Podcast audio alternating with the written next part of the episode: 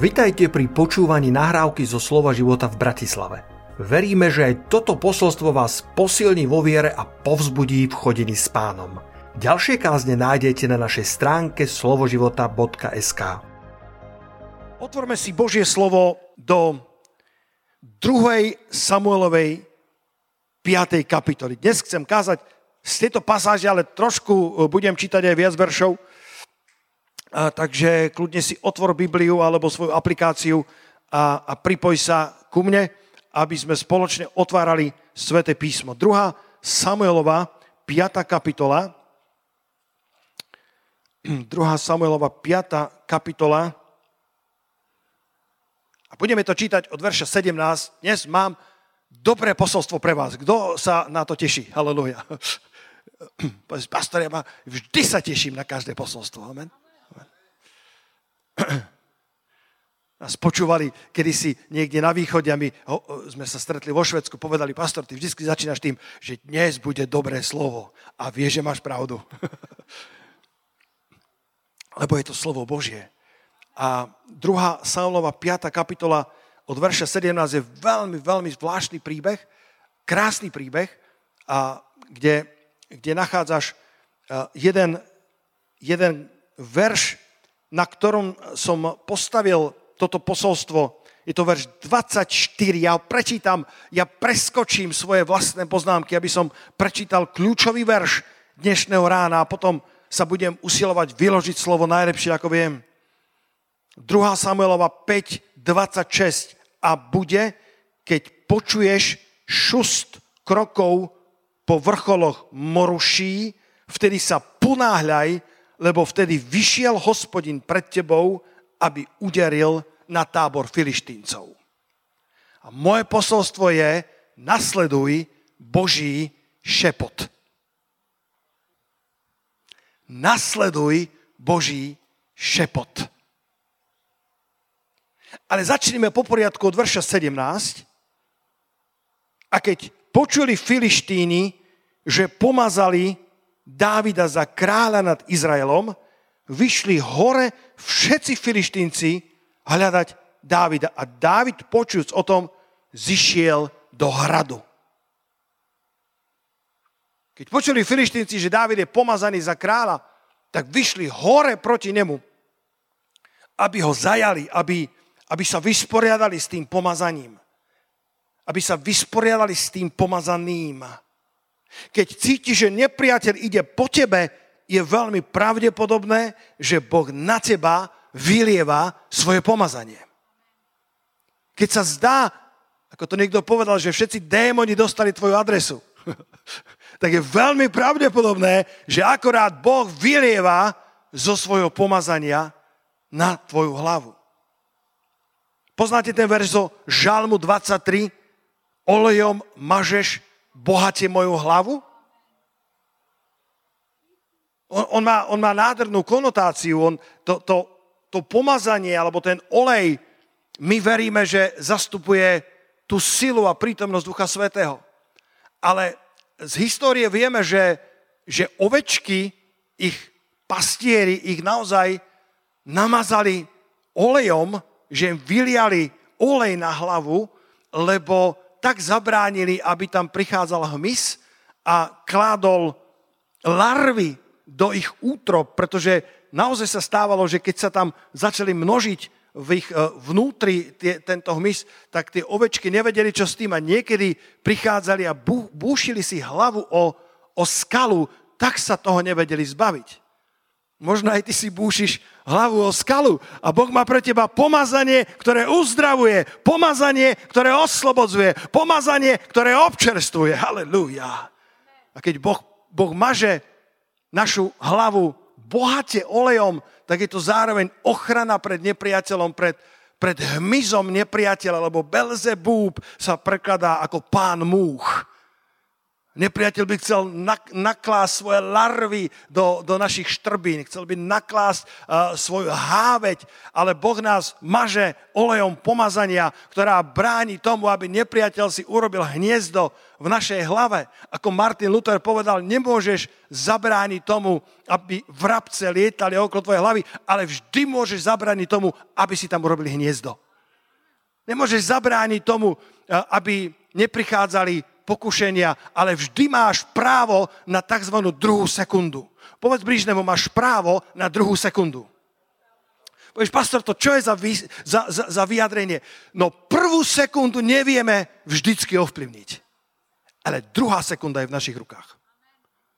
Nevieš, nevieš vždy ovplyvniť, čo všetko sa bude v tvojej hlave víriť. Aj tí najsvetejší muži a ženy mávajú svoje zápasy, mávajú svoje pokušenia prvú sekundu nikto z nás nedokáže ovplyvniť dokonale, ale druhá sekunda je v našich rukách.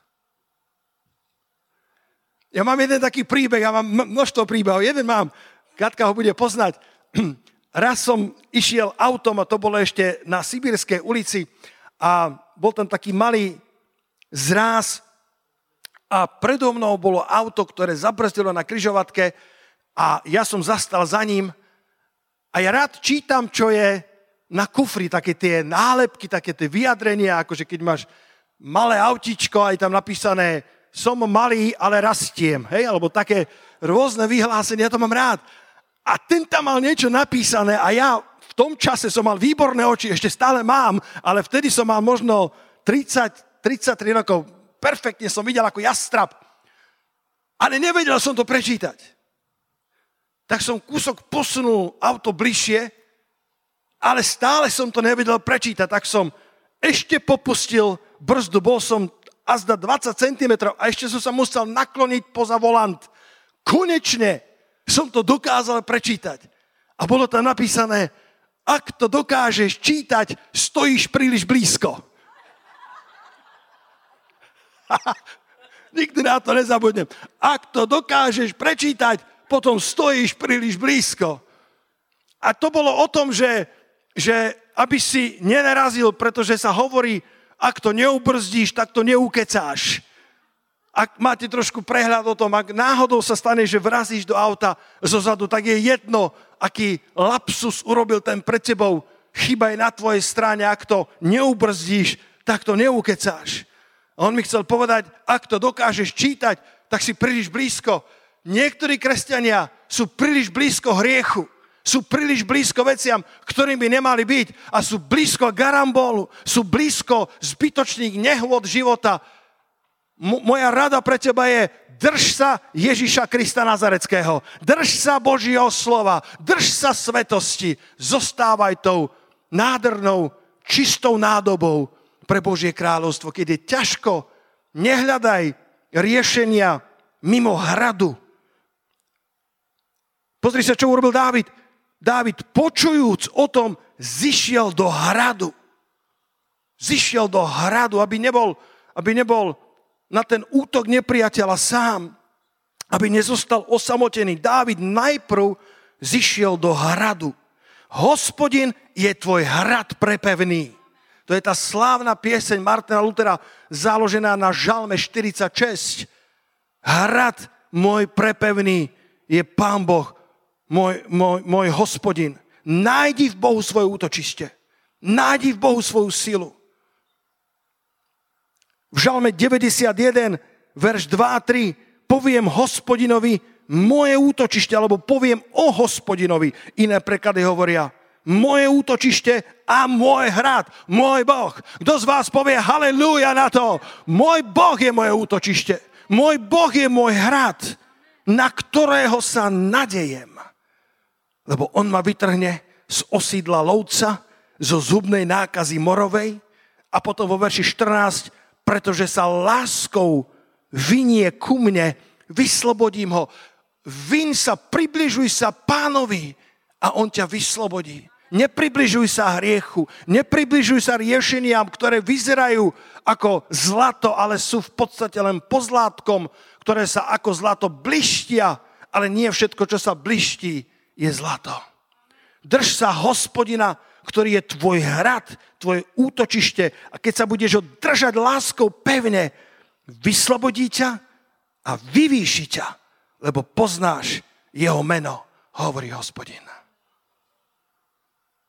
Dávid sa najprv ako nepriateľ prichádza, aby zautočil na jeho pomazanie, zautočil na jeho svetosť, zautočil na jeho nové postavenie. Najprv sa Dávid schováva do hradu, hľadá pevnú oporu, hľadá múdrosť, čo má spraviť.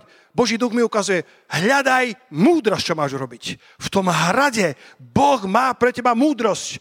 Kedy máš ísť? Čo máš urobiť? Či máš dosť vojakov? Či máš dobrú stratégiu? Či máš dobré načasovanie? Nereaguj hneď. Veľakrát v mojom živote, keď prišla SMS-ka, WhatsApp, Messenger, správa, mal som túžbu okamžite zareagovať. A Svetý Duch mi často povedal, neurob to. Nech vychladne tvoja hlava. Daj, daj čas, schovaj sa do hradu a preskúmaj, či to, čo píšeš, či na to budeš hrdý aj o týždeň, či to, čo odpovieš, obstojí pred Ježišom Kristom. What would Jesus do? Čo by urobil Ježiš? Boli tie náramky, ktoré kedysi boli také populárne medzi kresťanmi. WWGD. Čo by urobil Ježiš? Niekedy nevieš, čo by urobil, ale skoro vždycky vieš, čo by neurobil. A to ti bude 90% prípadov stačiť v živote, aby si neurobil to, čo vieš, že on by nikdy neurobil, čo, čo vieš, že on by nikdy nepovedal, čo vieš, že on by tak nikdy nezareagoval. Pastor, ja mám právo. Koľký z vás sú ukrižovaní spolu s Kristom? Spolu s jeho právami, žiadosťami a vášňami. Najprv sa schoval do hradu a hľadal múdrosť. A nebudeme čítať celý ten príbeh, kľudne čítajte doma najprv e, mu Boh dal, aby išiel do ofenzívy a dal mu prielom, dal mu prieraz a zvíťazil a tam nazval meno hospodina ten, ktorý prelamuje, ten, ktorý im dáva prieraz, prielom. A potom po druhýkrát sa filištinci znova zrotili proti nemu. A Dávid sa pýta, Bože, čo mám urobiť teraz? A Boh mu dal novú stratégiu.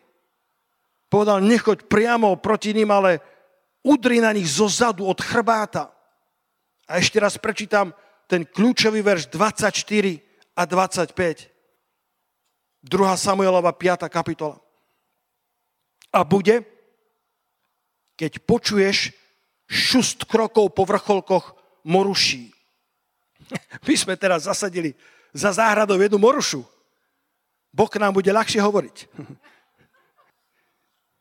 A bude, keď počuješ šust krokov, alebo šuchot krokov, alebo šelest krokov, hovoria iné preklady, po vrcholkoch moruši, vtedy sa ponáhľaj. A toto je krásne, lebo vtedy vyšiel hospodin pred tebou, aby udaril na tábor filištíncov.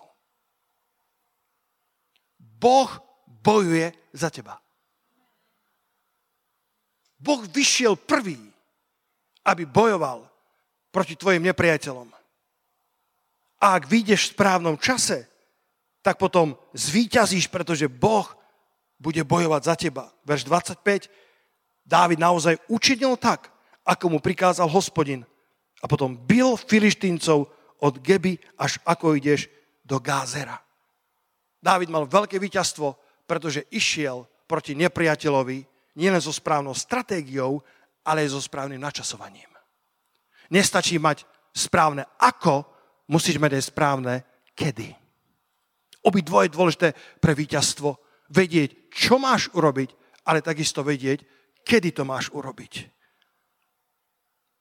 Keď Boh bovie za nás, je absolútne jedno, aké množstvo stojí proti nám.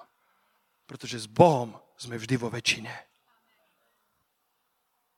Raz bol jeden africký misionár, nikdy som to začul išiel na svojom koníku v nejakých eh, dedinkách, v neznámom prostredí a kon zrazu odmietali ísť ďalej, tak ako ten oslík v starej zmluve, ktorý niesol proroka a odmietali ísť ďalej. Napriek tomu, že ho popohýnal koník nie a neísť, tak zostúpil dole a pozrel za zákrutu a tam bol jeden obrovitánsky had, ktorý sa vyhrieval na slnku. A misionár si povedal, no to je super, aspoň mi, aspoň mi zachránil život. Ale ako ďalej? Bola úzka cesta, musel tak ďalej prejsť. Tak zbieral silu 10-15 minút, kým niečo spraví. Nakoniec zobral veľmi potichučky jeden obrovský kameň a prišiel k tomu hadovi a usiloval sa hodiť ten kameň na ňo, ale keď sa pozrel lepšie, tak zistil, že hlava toho hada bola dávno rozdrvená. On, on myslel, že, si, že, že ten had sa vyhrieva na slnku, na tej skale, ale vlastne tá skala už dávno jeho hlavu rozdrtila. Pretože niekto išiel to istou cestou a rozdrvil hadovi hlavu niekto išiel tou istou cestou, ktorou ideš teraz ty. Ten niekto sa volá Ježiš Kristus z Nazareta a už dávno porazil hada kvôli tebe a tak kvôli Ježišovmu víťazstvu ty môžeš prejsť tou cestou ako víťaz víťazov, ako ten, ktorý kráľuje nad okolnostiami, pretože ten, ktorý je v nás, je väčší ako ten, ktorý je vo svete. Poď s Ježišom, dovol hospodinovi, aby bojoval tvoje boje spolu s tebou. Pretože už išiel tou cestou a už porazil toho hada. Hospodin vyšiel, hospodin vyšiel pred tebou, aby uderil na tábor filištíncov a vtedy až Dávid vyštartoval so svojimi vojakmi a bil filištíncov a honil ich a Boh mu dal jedno veľké víťazstvo. Nasleduj Boží šepot. Boží šepot neznamená, že Boh hovorí ticho tu sme, po, tu sme čítali, že potreboval rozpoznať ten šelest na vrcholcoch moruší. Že potreboval rozpoznať ten šust, ako hospodin ide pred ním, aby bojoval proti jeho nepriateľom, ale to neznamená, že Boh hovorí ticho. Pozri sa aspoň na dva verše, našiel by som ich stovky, ale zjavenie 1.15.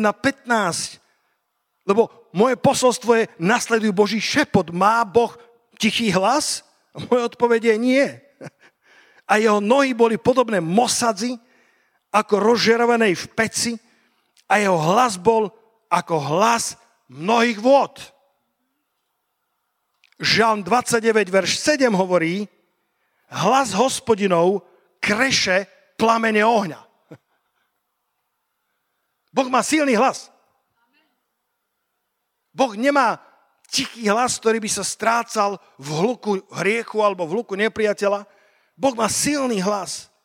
Boží šepot znamená, že potrebuješ dobre načúvať, aby si zachytil jeho slova. Neznamená to, že by nemal silné posolstva, ale niekedy k tebe, k tebe hovorí jemným, malým hlasom, preto, lebo, lebo tak si zvolil spôsob. Neznamená to, že jeho slova sú nejasné. Neznamená to, že ich nedokážeš zachytiť presne, ale býva to častokrát šelest krokov, cez ktorý ťa vedie. Nie je to počuteľný hlas, ale je to tiché, jemné vedenie Svetého Ducha. Keď išiel Samuel pomazať kráľa nad Izraelom, koľko z vás viete, koľko mal Izai betlehemských synov? Koľko z vás viete? Osem. Osm bol ten Dávid. Ale prvý bol Eliáb keď uvidel Samuel, mal pripravený ten rok s olejom, povedal si, wow, toto je kráľovič. Je krásne slovenské slovo. Kráľovič, postavený, narodený, aby kráľoval, krásneho vzozrenia. Bol to prvorodený syn. A povedal si, dozaista je toto pomazaný pred hospodinom. A potom počul Boží šepot. Toto nie je on. Koľko z vás chcete počuť viac a viac Boží šepot? Toto nie, ono to vyzerá, že Eliáby, on dokonca meno Eliáb sa prekladá Boh je otec. Boh je král.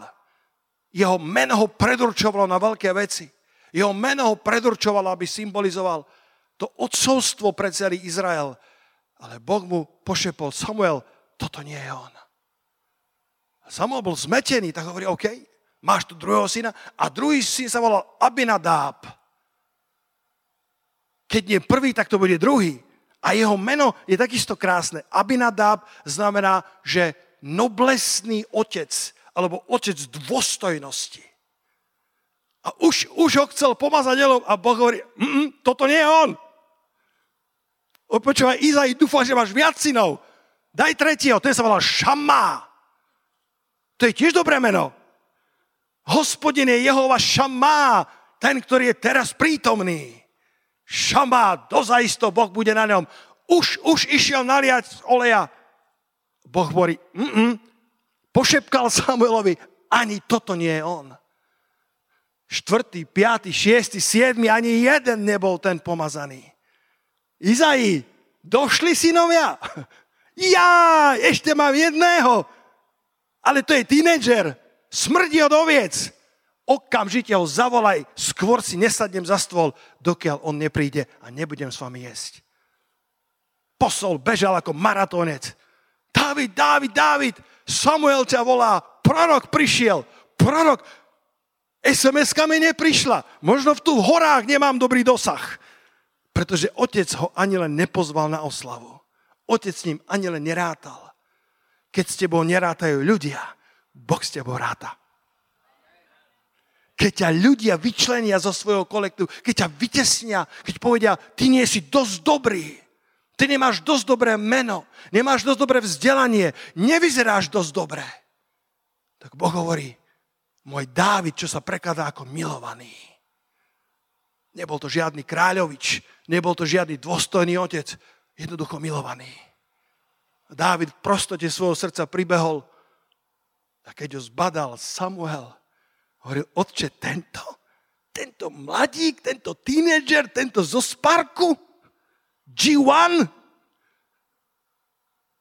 ešte, ešte sa ani neholí, rumenej postavy.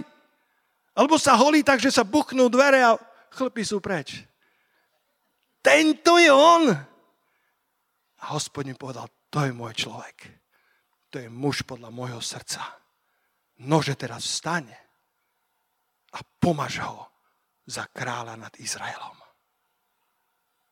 A Biblia hovorí nádherný verš, že Samuel zobral ten roh, vylial z toho oleja a pomazal ho prostred jeho bratov. Jeho, jeho, jeho, jeho, jeho bratia jeho bratia zomdlievali, jeho bratia umdlievali, menili farby. Tento bude kráľom. Ten, ktorý nám berie hračky. Tento bude kráľom, tento pastier, ktorý smrdí od ovčích syrov. A Svetý Duch na ňom zostal vše odvtedy až do konca jeho života. Ďaká Bohu za Boží šepot. Samuel, aký bol prorok, taký bol skvelý, jeho jediné slovo nepadlo na zem prázdne a bol sa skoro pomýlil. Keby bol býval, pomazal Eliába. Viete, aká tragédia by sa stala? Bo Eliab bol pyšného srdca. Nebolo to vidieť, až dokiaľ Boh nezačal šepkať. Vyzeral ako hotový král. Bol od malička ako prvorodený, pripravovaný na kráľovanie. Všetci vedeli, toto bude, toto bude vodca kmeňa, toto bude ten, ktorý bude mať na svojich pleciach pomazanie. Možno bude vysoko postavený a možno bude kráľ. Ale Eliáb mal pyšné srdce a Samuel to nevidel, ale Boží šepot to odhalil. Boží šepot neznamená, že Boh hovorí ticho, alebo že by Boh nemal jasné posolstvo. Znamená, že potrebujeme dobre načúvať, aby sme zachytili jeho frekvenciu. Správne načasovanie. Povedz susedovi, modli sa k Bohu za správne načasovanie. Pre všetky veci, všetko má svoj čas. A ak urobíš správne veci v správnom čase, budeš mať v živote úspech. Dávid poznal stratégiu, potreboval však vedieť, kedy má vyraziť. Nestačí vedieť ako, ale musíš vedieť aj kedy. Keď počuješ šust krokov po vrcholkoch moruší. Pane, nauč nás byť vnímavým na Tvoje vedenie. V šuchote krokov nášho pána je ukrytých množstvo výťastiev. Jensen Franklin hovoril také svedectvo, ktoré ma, ktoré ma veľmi požehnalo, veľmi jednoduché. povedal, že veľa šetrili v zbore a, a mali obrovský projekt na stavbu novej budovy, keďže sa církev rozrastala. A ten projekt bol architektonicky oštemplovaný a zdroje pripravené, církev nažhavená. Malo to stať 40 miliónov eur alebo dolárov a mali stavať novú satelitnú budovu, eh, kde sa zmestia niekoľko stovák alebo cez tisíc ľudí. A už to mali spustiť a, a necítil pokoj vo svojom srdci. Keď necítiš pokoj vo svojom srdci, nerob v živote dramatické rozhodnutia.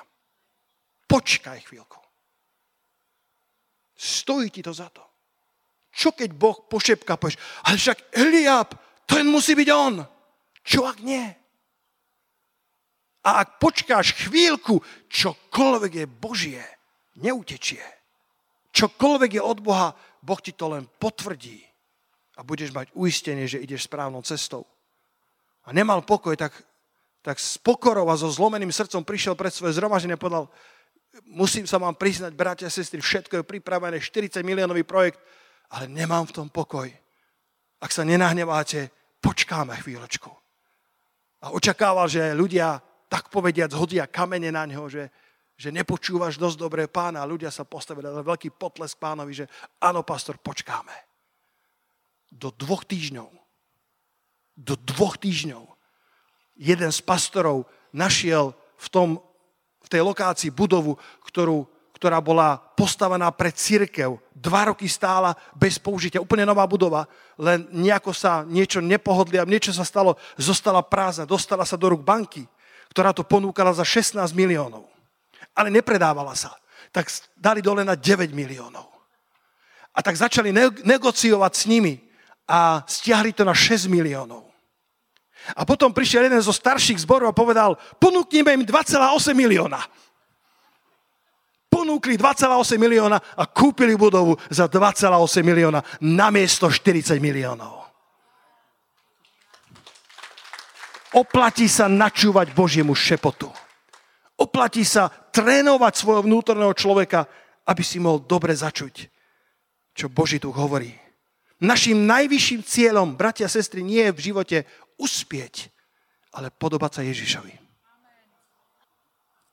To je moja najväčšia ambícia. Je to väčšia ambícia ako čokoľvek iné.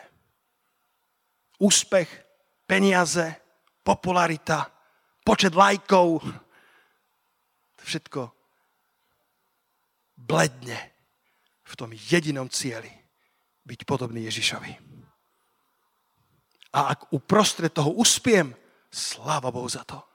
Ak uprostred toho tu a tam neúspiem, sláva Bohu za to. Môj cieľ je byť podobný Ježišovi.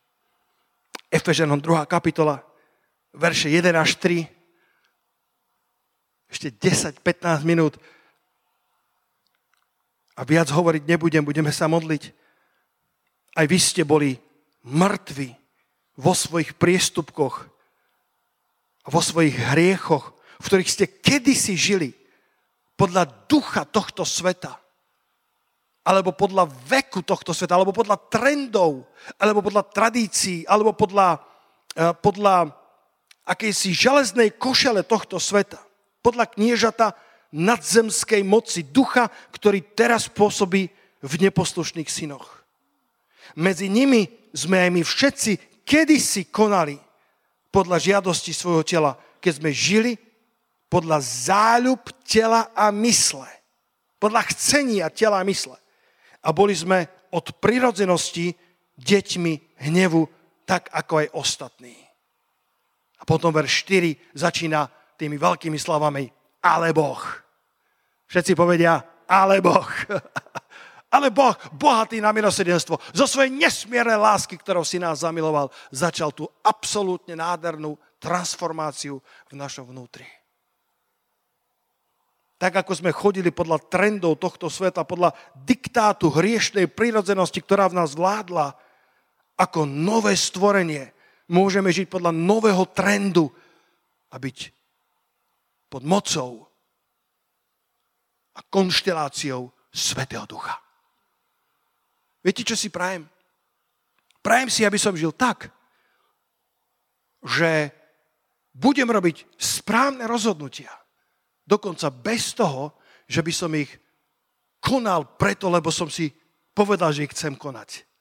Že tak, ako som kedysi hrešil od svojej prirozenosti, tak nech mi Boh dá milosť, aby som žil vo svetosti z tej novej prirodzenosti. Tak ako keď som sa obrátil, tak Boh zmenil môj vulgárny jazyk. Keď som sa vrátil na internát, bratia povedali, no ešte neboli bratia, spolužiaci povedali, ty si sa zmenil. A ja hovorím, čím som sa zmenil? Ty si prestal nadávať. A ja hovorím, ja som nikdy nenadával. Povedali, nebola veta, kedy by si nepovedal vulgárne slovo. Išlo to zo mňa prirodzene, lebo som bol od svojej prirodzenosti dieťaťom tohto sveta. Žil som podľa trendov tohto sveta. Keď som sa obrátil, začal som žiť podľa trendu Ducha Svetého, podľa pravidla Ducha Svetého. Sláva Bohu za pravidlo Ducha Svetého. Sláva Bohu za nový život, ktorý môžeme žiť s Pánom Ježišom na tejto zemi. A chodiť podľa vedenia Ducha, Ducha Svetého, lebo ten, kto je podľa tela, tak príde, tak príde smrť alebo porušenie. Ten, kto chodí podľa ducha, na ňo príde život a pokoj. Túžim potom, aby som bol v takej jednote s duchom, že budem robiť správne veci bez toho, aby som si ich uvedomoval. Môže sa to stať takou súčasťou nášho života, že tak, ako sme kedysi žili podľa ducha tohto sveta, dnes môžeme žiť podľa ducha Božieho. Koľko ste zažili Lestera Samrala? Koľko z vás zažili Lestera Samrala? Niektorí z nás sme zažili tohto veľkého generála, 20. storočia, ktorý keď povedal haleluja, tak sa mi zdá, že všetci démoni zutekali. Človek, ktorý prechodil cez 100 krajín sveta ako misionár, zanechal absolútne nádherné dedictvo viery. A keď mal 20 rokov a vyšiel na misiu, tak Boží duch mu dával silné náveštie alebo také pudenie, aby sa stretol s Havardom Carterom, ktorý bol vtedy vynikajúcim učiteľom Božieho slova a zároveň bol takým prorockým služobníkom. A tento mladý Lester Samral sa mu chcel priblížiť, ale Howard Carter si dáva veľký pozor, aby sa dal dohromady iba s tými, ktorí sú naozaj poslaní od pána. Lebo s kýmkoľvek sa dáš dohromady, bude mať vplyv na tvoj život. A tak na prvé stretnutie Howard Carter nereagoval nejak pozitívne, povedal, nemám žiadnu inštrukciu od pána, aby som ťa prijal do týmu. Lester sám bol veľmi sklamaný z toho, ale povedal, dobre pane, ty vieš lepšie, ja cítim, že sa máme spojiť, že ma má učiť, mentorovať. Prešlo niekoľko dní, stretli sa druhýkrát. Havard Carter hovorí, modlil som sa, nemám žiadne svetlo do tejto situácie. Modlíme sa ďalej. A zostali v takej trápnej chvíľky ticha. Cíveli jeden na druhého. A ja som si to vypísal, dokonca v angličtine som to dal našim prekladateľom. Z Lestera Samrala, ktorý bol celkom hrubý muž, ktorý bol celkom krátko spasený a mal ešte jazyk, ktorý potreboval posvetenie, vyšli zrazu tieto slova. Citujem. Pane, pôjdem s vami cez tie najvyššie hory. Pôjdem s vami cez široké pláne. Pôjdem s vami cez každú púšť. Pôjdem s vami cez rozbúrené vlny morí. Keď zostarnete, budem vám pomáhať, budem vás milovať a budem vám žehnať. Howard Carter zostal v šoku a Lester sa mal vo väčšom šoku. Dal si ruku na ústa a hovorí, prepačte, prepačte, Boží mužu, takto väčšinou nerozprávam s ľuďmi.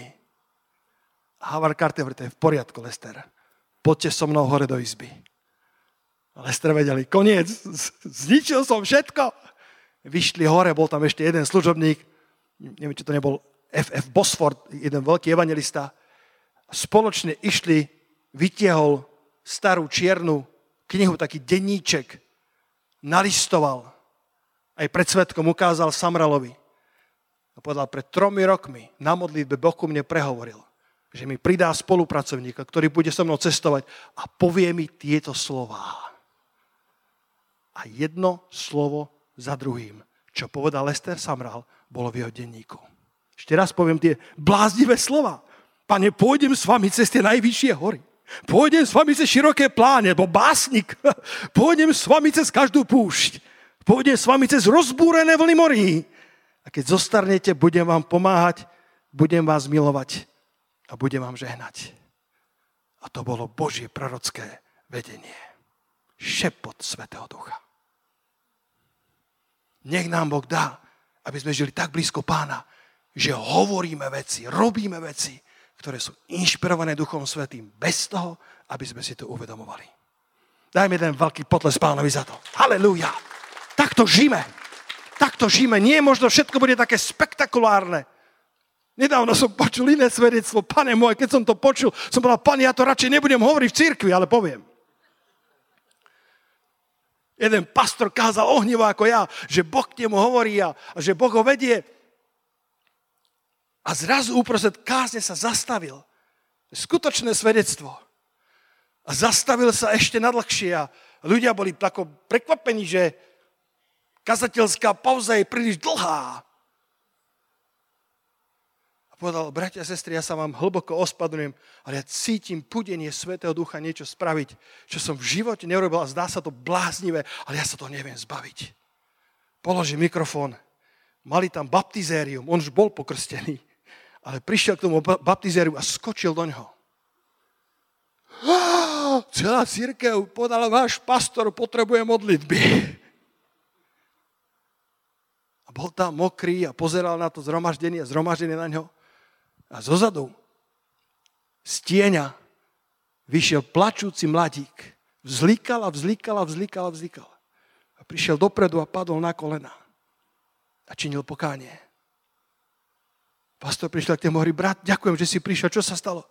Povedal, pastor, neuveríš. Ja som tu prvýkrát. A keď si hovoril o tom Božom vedení, tak som si vo vnútri povedal, Bože, ja ťa nepoznám. Ak hovoríš naozaj cez tohto muža, nech skočí do baptizéria. Nič si teraz nemyslí. nech skočí do toho baptizéria. Boží šepot môže meniť ľudské životy. Keď budeš dobre načúvať pánovi. A nemusí to byť vždy takéto veľké. Môže to byť každodenná skúsenosť. Keď ideš nakupovať, niekto možno pred tebou stojí a Boží duch ti povie, zaplať mu za jeho nákup. Počúvaj Boží šepot. Možno na skupinke máš niekoho a Boží šepot príde a povie, pošli mu 100 eur.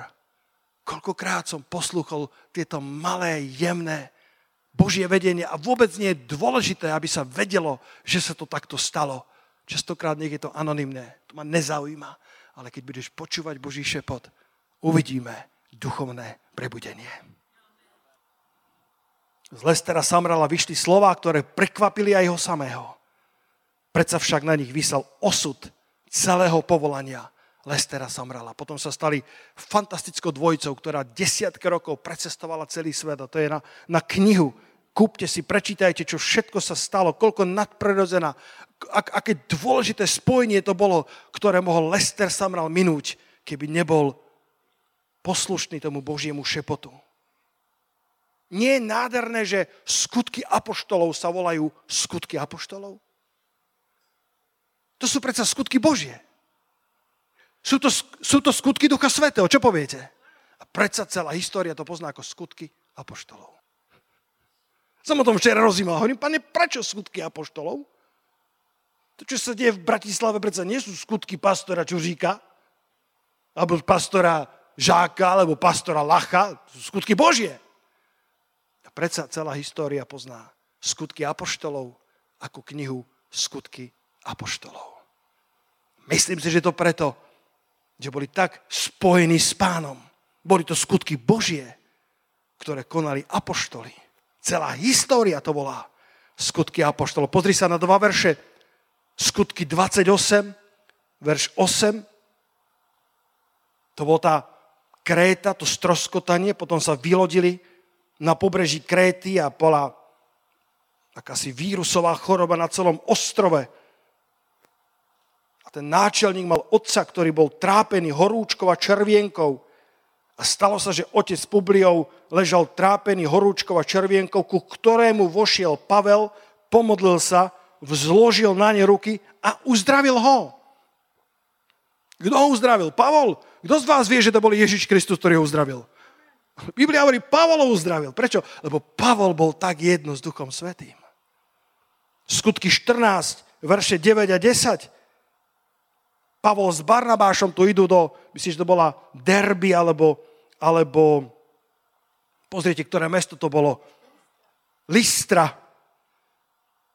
Boli pohanské audiencie, ktoré nepoznali pána aj v Kréte, aj v Listre. A tu čítame, že bol tam akýsi chromý, ktorý počúval Pavla hovoriť, ktorý uprene pozrel na neho a vidiac, že má vieru, aby bol uzdravený, povedal veľkým hlasom, staň a postav sa rovný na svoje nohy. A on vyskočil a chodil. A vtedy, myslím, nazvali Pavla Barnabáša menami svojich bohov, pretože povedali, bohovia zostúpili medzi nás. Pavol uprel svoje oči na toho chromého a videl, že má vieru na to, aby bol uzdravený.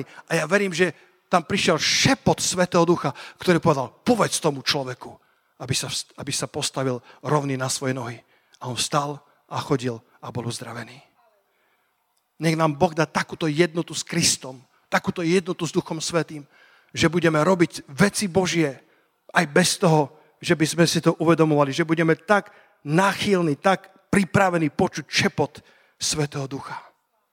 Na záver poviem niečo, čo bude challengeom a výzvou pre každého z nás. Nazval som to naša vôľa versus Boží šepot. Naša vôľa versus Boží šepot. Koľkokrát máme tak silnú, Božiu, e, tak silnú vôľu človeka, že môžeme minúť Boží šepot. Keď Izrael reptal, že nemali kráľa, koľko z vás to poznáte? Že chceli mať kráľa. Povedali, pane, všetci majú kráľov. Všetci majú parlamenty, demokraciu bola iná doba. Všetci majú kráľov, my nemáme kráľa. My chceme kráľa. Samuel, Samuel, zožen nám kráľa. A Samuel prišiel pred Boha a hovorí, Bože, oni chcú kráľa. Mne sa to nelúbi. A Boh povedal, súhlasím s tebou, ani mne sa to nelúbi. Povedal, pane, čo im povieme? A Boh povedal, vieš čo Samuel, chodím povedať, na čo chcete kráľa? Veď majú Boha, ktorý ich kráľom. Hospodin je ich kráľom. Chcú mať kráľa? Tak dobre, král bude brať ich, ich ženy, ich dievčatá do služby, ich najlepších mužov do vojska, aby behali pred jeho vozom. Král bude brať desatinu z ich dobytka, král im bude brať dane a keď raz budú kričať na mňa, prečo si nám dal kráľa, tak im to pripomeň. A tak Samuel sa celý natešený vracia a hovorí, priatelia, priatelia, dobre, všetko je v poriadku. Boh vám odkazuje. Že kráľa nie, pretože a začal vymenovať všetky dôvody.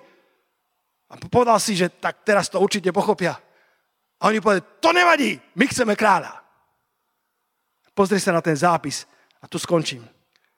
1. Samuelova 8. kapitola, verše 19 až 22. Avšak ľud nechcel počuť na hlas Samuelov. Už to ani nebol šepot, už to bol Boží výkrik. Ale ľud nechcel počuť. Zatvrdili svoje srdce a povedali, nie, nie, nie, nie, nie, král bude nad nami. A budeme aj my ako všetky iné národy. A bude nás súdiť náš král. A vyjde pred nami a bude bojovať naše boje. A Samuel, vypočujúc všetky slova ľudu, rozpovedal ich hospodinovi. Po druhýkrát sa vrátil. Hovorí, Bože, pozri sa, čo ti povedali. A hospodin riekol Samuelovi. Dovolte mi to povedať moderne. OK, hm. posluchni na ich hlas a ustanovíš im kráľa. Je to proti mojej voli. Ja to nechcem. Ale ak to tvrdoši nechcú, tak im ustanú kráľa. Koľko z vás chcete počuť Boží šepot? Niekedy vieme minúť v našich silných vôľach. Sme rozhodnutí. A v podstate sa pána pýtame, len aby nám potvrdil to, v čom sme rozhodnutí. A keď nám to nepotvrdí, tak povieme, nevadí Bože, aj tak chceme kráľa.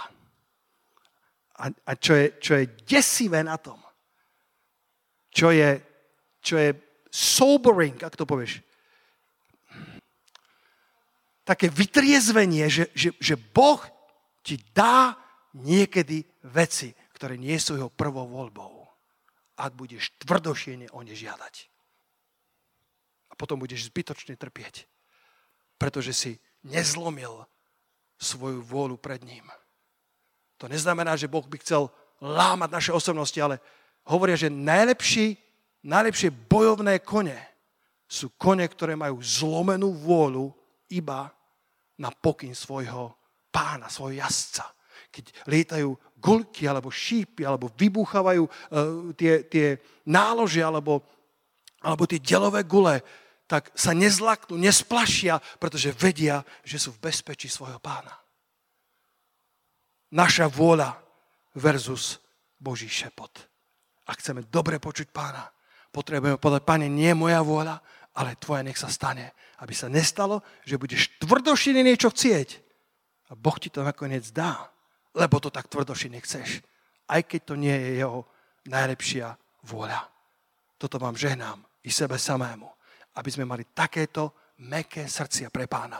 Tvarovateľné, aby z nás mohol vyformovať svoje zlaté nádoby, ktoré budú užitočné pre hospodára. Amen.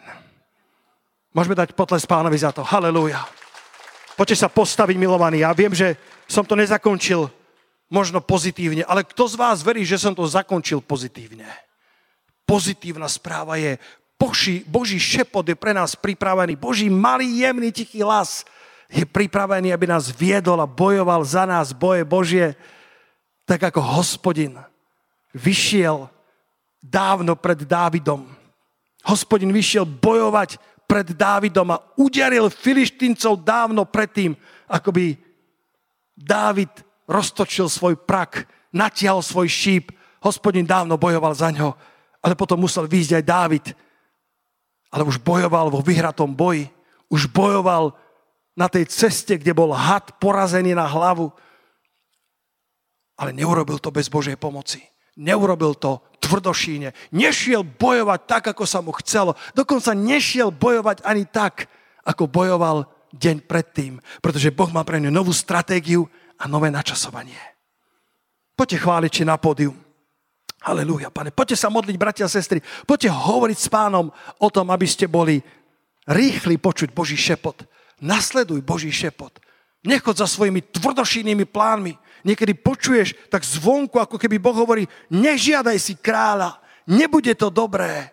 Ale ty to utláčaš do úzadia. A to desivé, to, to, to vytriezvejúce je, že Boh ti niekedy dopustí, aby si dostal svojho kráľa. Ale nenaplní to tvoje očakávania, ak to nebola jeho vôľa, ak to nebolo jeho najlepšie. Pane, my sa modlíme za Tvoje najlepšie pre naše životy. Nech to vyzerá akokoľvek, Pane. Daj, Pane, aby sme neboli tvrdej šie, tvrdého srdca, tvrdého ducha. Aby sme neubližovali, nezraňovali druhých len preto, lebo sme si vysnievali svojho kráľa. Aby sme nešli za svojimi cieľmi bez ohľadu na okolnosti. Aby sme nepoužívali lakte. Aby sme nepoužívali zbranie tela. Aby sme docielili ciele Božie. Ak sú to ciele Božie, nebudú potrebovať zbranie tela. Ak sú to ciele Božie, neplatí, že účel svetí prostriedky. Pane, to neplatí v Božom kráľovstve. Ty máš svoje ciele pre nás. To najsvetejšie, ako to bolo pri slove na zbierku, to, to najvzácnejšie, pane, to, ten najsvetejší účel. A my ho chceme dosieliť bez toho, aby sme museli použiť zbranie tela lebo to je tá najlepšia cesta Božia. Modlíme sa k pánovi, že by vyšiel a bojoval proti filištíncom za teba. Modlíme sa k pánovi, aby bol ten prelamovateľ pre teba, aby vyšiel a uderil filištíncov, nie človeka, ale uderil nepriateľa do boku a potom, keď budeš počuť šelest jeho krokov na morušiach, keď budeš počuť vo svojom duchu ten šepot Boží, vyštartuj tiež bojuj spolu s hospodinom boje Božie a budeš vidieť veľké víťazstvo. Halelúja, pane, chválime ťa, pane. Poďme chváliť meno Ježíš a počas toho spievaj, alebo sa modli k Bohu za jeho stratégie a za jeho načasovanie. mene Ježiša Krista. Amen.